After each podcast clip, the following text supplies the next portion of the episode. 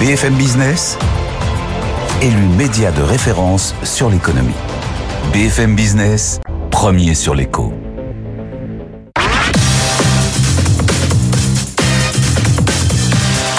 BFM Business, vos placements, nos conseils, BFM Bourse avec Guillaume Sommerer. BFM Bourse est 100% uploadé, 2h30 d'autonomie à vos côtés. On est parti tous ensemble jusqu'à 18h. Bienvenue à tous. Le CAC 40 respire, reprend un peu d'air. Après avoir enchaîné les records, on recule légèrement de 0,4% cet après-midi. On va essayer d'anticiper la suite. Les chiffres d'inflation notamment qui seront annoncés cette semaine en, Europe, mais aussi le PCE américain. On va en parler. Et puis dans quelques minutes, la bourse cash. Amandine Gérard pour la financière de l'Arc a quelque chose à vous dire concernant les marché. Ce sera donc cash très franc, direct, à partir de 15h40. Mais d'abord l'ouverture américaine. Wall Street est en train d'ouvrir. Premiers instants de cotation, on va les vivre ensemble. USA Today, le grand retour de John Plassard, spécialiste en investissement de Mirabeau. Bonjour John, ravi de vous retrouver. Clémence Tanguy aussi nous accompagne aujourd'hui depuis la Tour Euronext. Ravi aussi de vous retrouver. Clémence, bienvenue BFM Bourse en direct jusqu'à 18h. Clémence, comment Wall Street se réveille-t-il? Alors Wall Street se réveille dans le vert. Hein. Alors une très très euh, légère hausse. Hein. Alors 0,24% quand même pour euh, le Nasdaq, 0,04 pour le Dow Jones 30, 0,12% de progression pour le S&P 500. Donc très légère euh, hausse. Hein. Les marchés devraient rester plutôt flat aujourd'hui. Ils reprennent leur souffle après évidemment les nombreuses publi après les, records de la semaine dernière. Et puis il y a aussi aujourd'hui enfin le fait qu'il y a de nombreuses publications d'indicateurs macro qui sont attendues cette semaine, notamment la deuxième estimation de croissance américaine au T4 2023. Et puis, bien sûr, jeudi, il faudra bien suivre hein, l'inflation PCEUS, un prix des dépenses de consommation personnelle, qui est un des indicateurs favoris de la Fed, qui devrait jouer dans le calendrier des baisses des taux à venir. Donc, dans ce marché principalement drivé par l'évolution de l'inflation et les décisions de politique monétaire, on comprend que c'est l'attentisme qui devrait dominer aujourd'hui sur les marchés américains. En gros, John, un peu moins de publications d'entreprises et de plus en plus de macroéconomie à nouveau cette semaine sur les marchés. Oui, enfin, on avait vécu la semaine dernière euh, en apothéose avec Nvidia, bien évidemment. Eh bien, on va commencer tout doucement aujourd'hui avec l'indice manufacturé de la fête de Dallas cet après-midi. Alors, on n'y est pas encore, c'est à 16h. Demain, on aura les commandes de biens durables aux États-Unis. Mercredi, on aura la deuxième estimation, Clémence l'a dit, de la croissance américaine du quatrième trimestre, trimestre pardon. Et jeudi, bien évidemment, l'inflation. Vous vous souvenez, Guillaume, on en parlait avant. Il fallait regarder trois indicateurs le PCI, euh, les prix à la production et le PCE. Le PCE, tenez-vous bien, euh, on l'attend en hausse mensuelle de 0,3% à de 2,4% au niveau annuel et surtout une hausse du corps de 0,4% au niveau mensuel. Donc c'est ce qui va évidemment retenir l'attention. Et puis on a aussi les revenus et les consommations des ménages. Et vendredi finalement aussi une donnée extrêmement importante avec les PMI manufacturiers de février aux États-Unis qui sont pour l'instant attendus en zone de contraction mais stables par rapport au mois précédent. Le grand retour de la macroéconomie, les indicateurs euh, qui devraient à nouveau prendre le dessus après plusieurs semaines de publications qui auront permis euh, ces publications aux indices, au marché de toucher de nouveaux records. Et c'est aussi le cas à Wall Street. Sauf que, John, certains grands patrons américains commencent à revendre des actions. Jeff Bezos qui vend des actions Amazon depuis maintenant deux semaines. Jamie Dimon aussi, le patron de JP Morgan, qui vend des titres JP Morgan depuis maintenant quelques jours. Et c'est une question qu'on pose aussi à nos auditeurs et téléspectateurs sur les réseaux sociaux, notre fil LinkedIn, BFM Bourse, notre fil X aussi. Est-ce qu'à vos yeux, ces ventes d'actions par les grands patrons américains sont mauvais signes pour le potentiel avenir des marchés? Oui ou non? Vous pouvez continuer de voter, nous laisser vos arguments aussi en commentaire. Mais, mais cette question, j'ai aussi envie de vous la soumettre, John. Est-ce que le fait que certains grands patrons américains vendent des actions de leur propre entreprise est un signe de pessimisme sur l'avenir des marchés, d'après vous?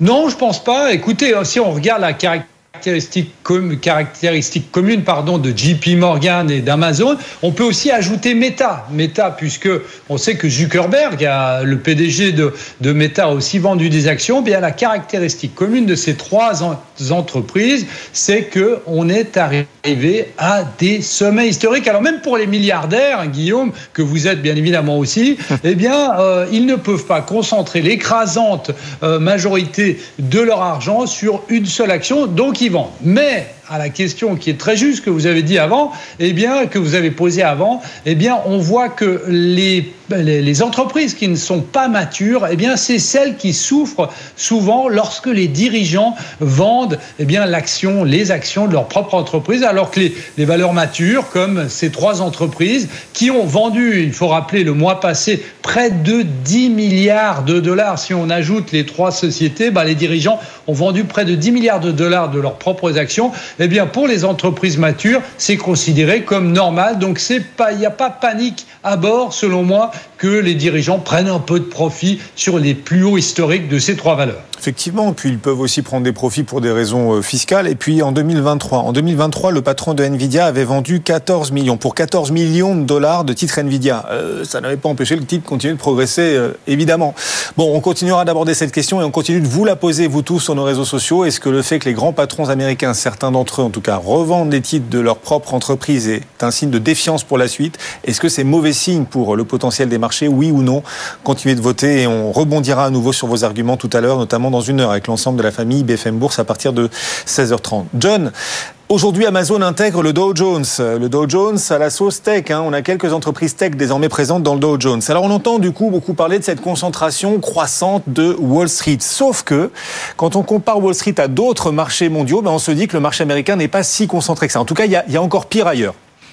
Ah, exactement, on parle tous des, fameux euh, 7 magnifiques hein, qui pèsent plus de 30% du S&P 500. Mais savez, euh, effectivement, si vous regardez les autres indices mondiaux, eh bien, on voit que euh, les États-Unis, à part le Japon, qui est avec 28% sur les 10 premières capitalisations de l'indice, eh bien, euh, les États-Unis, sur les 10 premières entreprises du S&P 500, eh bien, sont, par exemple, moins concentrés que le Royaume-Uni, la France avec 58%, et en plus, euh, si on regarde des indices comme la Chine, eh bien, on voit que les dix premières valeurs pèsent 57 de l'indice. Donc on voit ici que la concentration n'est pas seulement américaine. Si vous prenez Guillaume la Corée du Sud, eh bien vous voyez que euh, les dix premières entreprises pèsent plus près de 50% euh, de euh, l'indice et que Samsung, bien évidemment, pèse 22%. Si maintenant vous allez au Danemark, dernier exemple qui est extraordinaire,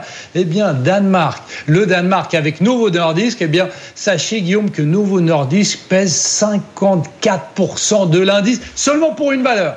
Donc quand on parle de concentration des valeurs aux États-Unis, bah, il faut aussi aller dans les autres pays. Et comme j'avais dit aussi en France, puisque les dix premières valeurs euh, du CAC 40 pèsent près de 58% de l'indice français. Effectivement. Wall Street qui ouvre légèrement dans le vert en ce début de semaine. On vous retrouve à nouveau Clémence, Clémence Tanguy depuis la, la Tour Euronext. Il y a un groupe qu'on suit de très près parce que sa publication euh, brille de mille feux une nouvelle fois. Berkshire Hathaway, Clémence. Bien sûr.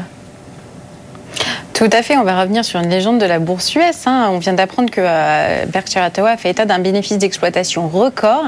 Alors, pouvez-vous nous faire, John, un commentaire sur ce nouveau coup d'éclat de Warren Buffett? Bah, écoutez, euh, ça a été très intéressant déjà parce qu'il y a eu un hommage à Charlie Munger, vous savez, qui avait euh, co-géré euh, Berkshire Hathaway avant de décéder il y a moins de deux mois de cela. Eh bien, pour fêter d'une certaine manière, eh bien, le fait que Warren Buffett soit le seul aux commandes, ce qui n'est pas vrai parce qu'il y a toute une équipe autour, eh bien, l'entreprise actuellement dépasse les 1000 milliards de capitalisation boursière. C'est ce qu'on retient. Et on retient aussi un chiffre très important c'est euh, la trésorerie du groupe. La trésorerie du groupe, tenez-vous bien, c'est 167 milliards de dollars. 167 milliards qui peuvent être dégainés pour acheter des entreprises. Mais aujourd'hui, eh Warren Buffett considère toujours, en tout cas jusqu'à qu'il ait fait ce mouvement, eh que sur le marché américain et même sur le marché européen ou japonais qu'il aime bien, eh bien, il y a pas grand-chose à acheter selon ces critères. Donc excellent résultat pour l'entreprise, excellent résultat aussi euh, pour ceux qui pensent être rachetés par Berkshire Hathaway avec un trésor de guerre de 167 milliards de dollars. Effectivement, et encore beaucoup de cash prêt à, s'investir. Berkshire Hathaway à suivre bien sûr aussi aujourd'hui et puis bien sûr aussi le contexte politique. La présidentielle américaine, on est à 255 jours du scrutin, John. Et il se trouve que Nikki Haley a perdu en Caroline du Sud, qui est pourtant son fief, largement perdu face à Donald Trump. Alors elle s'accroche, hein, Nikki Haley, dans cette course à la Maison Blanche, au, sein du camp républicain. Elle s'accroche, elle reste en lice, elle ne n'abandonne pas. Pour autant, certains de ses sponsors, eux, commencent à quitter le navire. Ben oui, c'est évidemment là le nerf de la guerre, une nouvelle fois, c'est l'argent. Hein. Euh, Nikki Haley a dit, après avoir perdu euh, contre Donald Trump d'une manière assez sèche ce week-end, qu'elle allait continuer au moins jusqu'au Super Tuesday. Vous savez, on en avait parlé, Guillaume, ensemble, c'est début mars, le 5 mars exactement. Eh bien, Nikki Haley vient de perdre un de ses sponsors, qui était un super comité d'action euh, politique conservateur qui avait investi, tenez-vous bien, 32 millions de dollars eh bien, en publicité pour euh, Nikki Haley, entre autres, et pour la mettre en avant.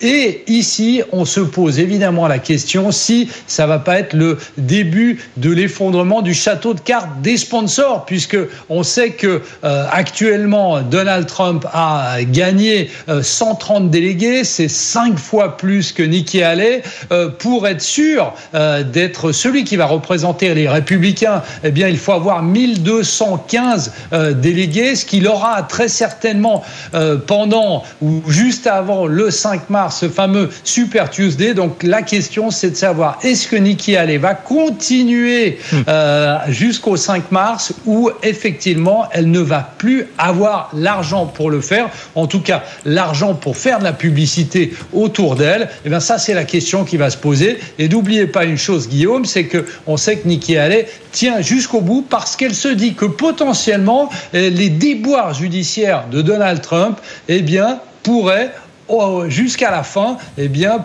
pour bah, potentiellement la faire gagner l'investiture, euh, faire gagner l'investiture républicaine. C'est pour ça qu'elle n'abandonne toujours pas, Nikki. Euh, allez, effectivement. Merci beaucoup, John Plassard, USA Today, de retour en force sur BFM et dans BFM Bourse à l'ouverture de Wall Street. À demain, John, pour de nouvelles aventures.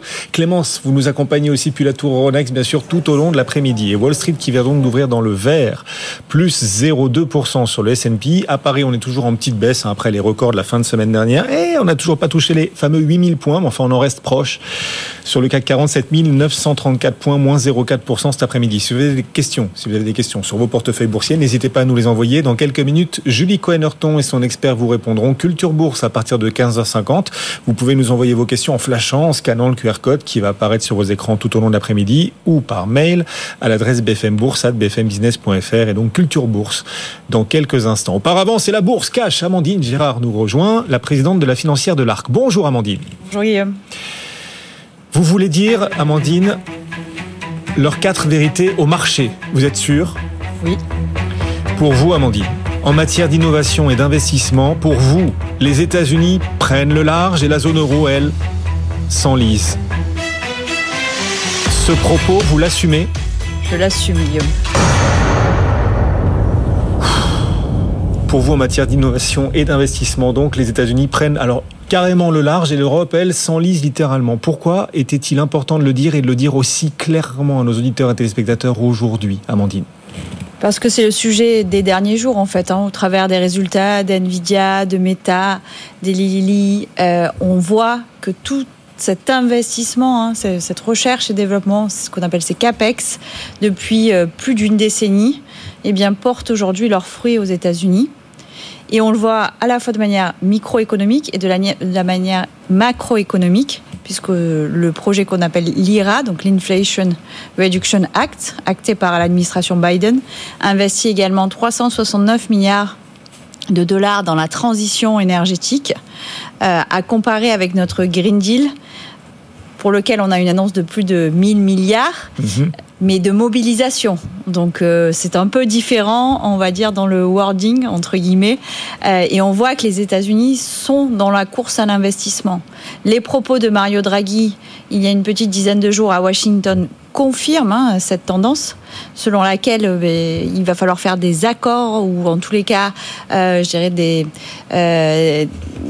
des aménagements entre les exigences budgétaires euh, souhaitées par l'Europe, les politiques monétaires et ce choc de l'offre versus un, marché du choc de la demande depuis les années 80.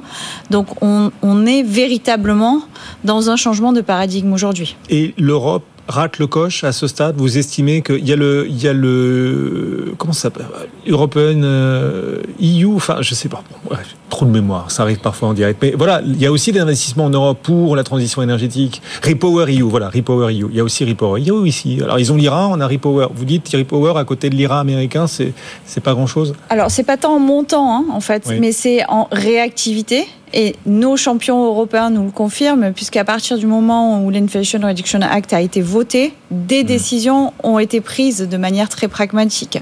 Or, nous le savons, nous, nous avons besoin de négocier entre pays de l'Union et les choses avancent beaucoup moins vite. Mais aujourd'hui, on le voit dans la technologie, dans la transition, le temps presse et ce sont les champions, encore une fois, d'aujourd'hui et de demain euh, qui sont en train de se dessiner par cet investissement. Et donc, ce retard, cet enlisement, c'est le terme que vous avez choisi d'employer aujourd'hui, l'enlisement européen, alors que les États-Unis prennent le large, ça va se traduire aussi sur les marchés par un écart encore, encore grandissant entre Wall Street et, et nos marchés en termes de valorisation, de potentiel, Amandine? C'est le risque aujourd'hui, il se traduit par l'écart de valorisation, mais principalement polarisé par euh, l'industrie de, la tech. Mhm. Quid de l'industrie tout court hein? On a le, CEO d'Ineos euh, qui a donné une, une, interview pardon, au Financial Times récemment.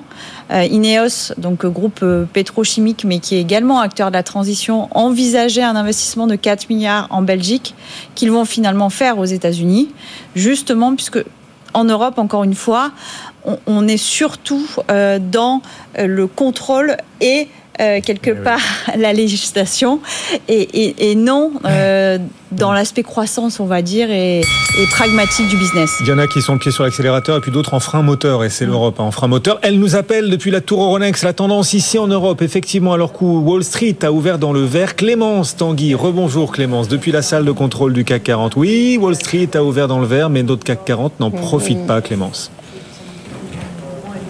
Et non, il n'en profite pas. En très légère baisse de 0,4%. Hein. Alors à 7935 points, on est quand même toujours euh, pas très loin des 8000 points, mais euh, bon, il reste dans le rouge. Alors euh, on n'est pas les seuls hein, quand même. Hein. C'est pareil pour l'Eurostox qui a moins 0,2 et puis le DAX bah, seulement plus 0,10. Donc on voit que les marchés qui étaient au plus haut la semaine dernière, en ce moment reprennent leur souffle.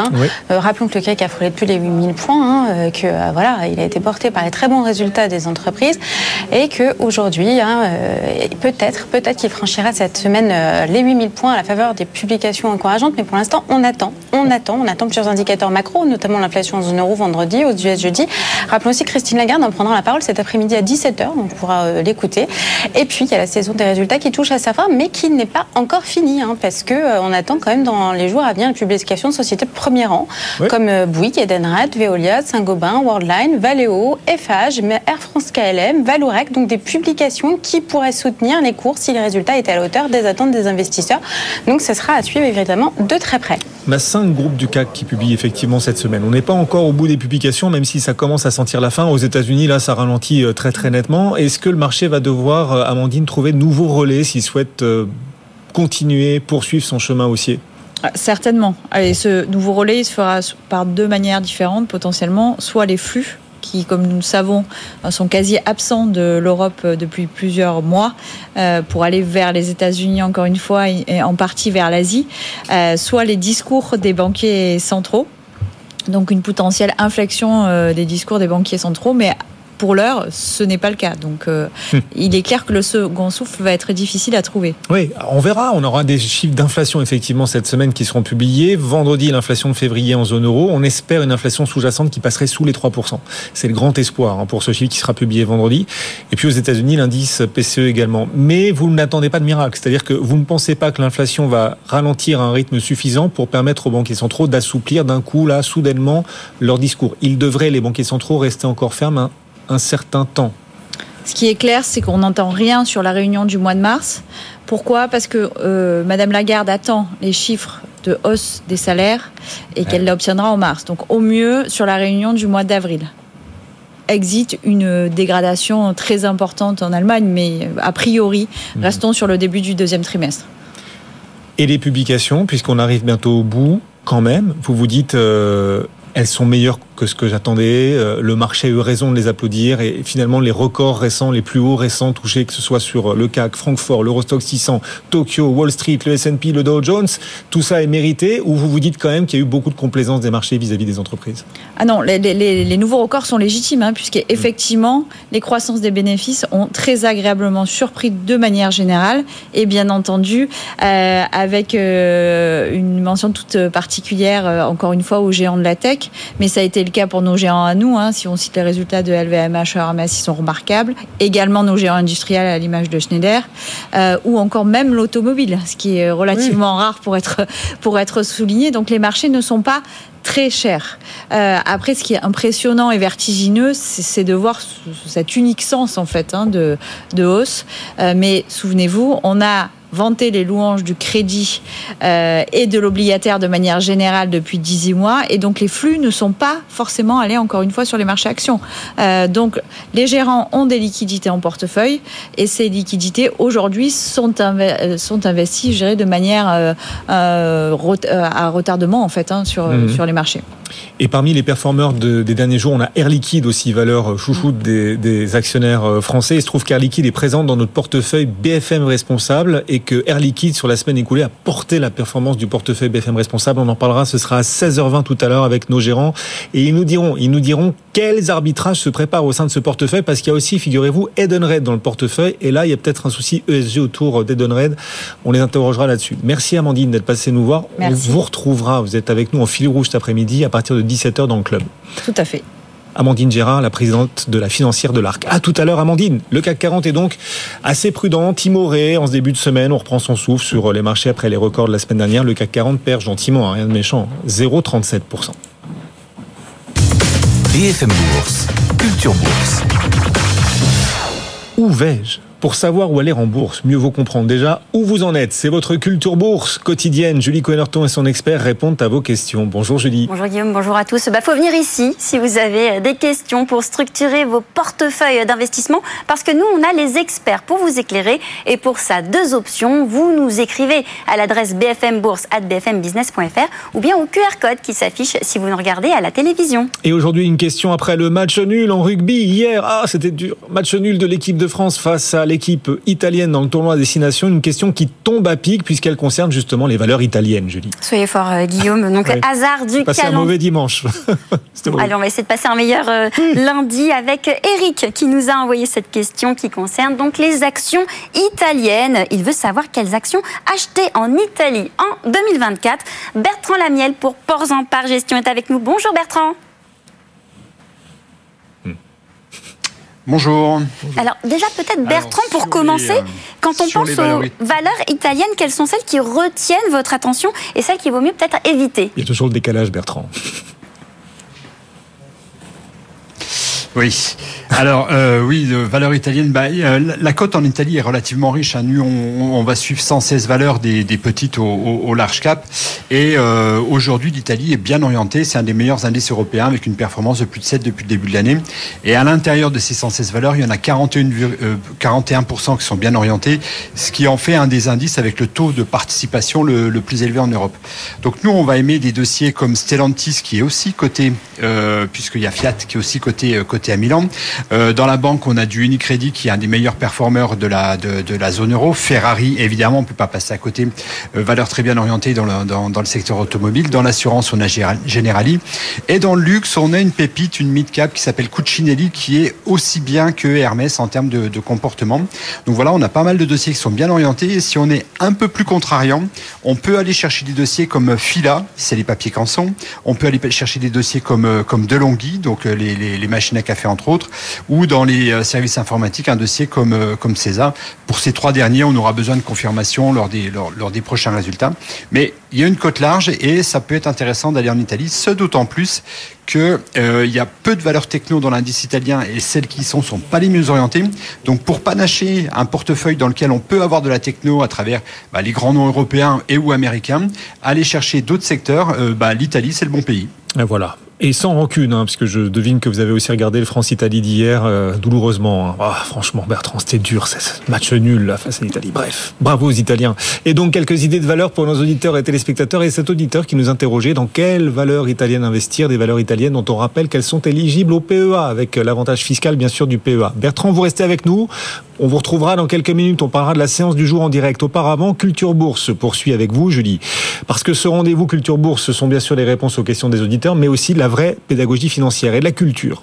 Julie, vous nous présentez la grande histoire boursière. Et vous avez trouvé ce petit excès de confiance, c'était il y a quelques années, quelques dizaines d'années, petit excès de confiance qui avait à l'époque entraîné une énorme crise financière. Un excès de confiance accordé à un homme John Law, un financier euh, et économiste écossais. Alors, on est en France, hein, on est au XVIIIe siècle. Ah oui. Et cet homme, oui, ça, ça commence, ça, ça ne nous rajeunit pas.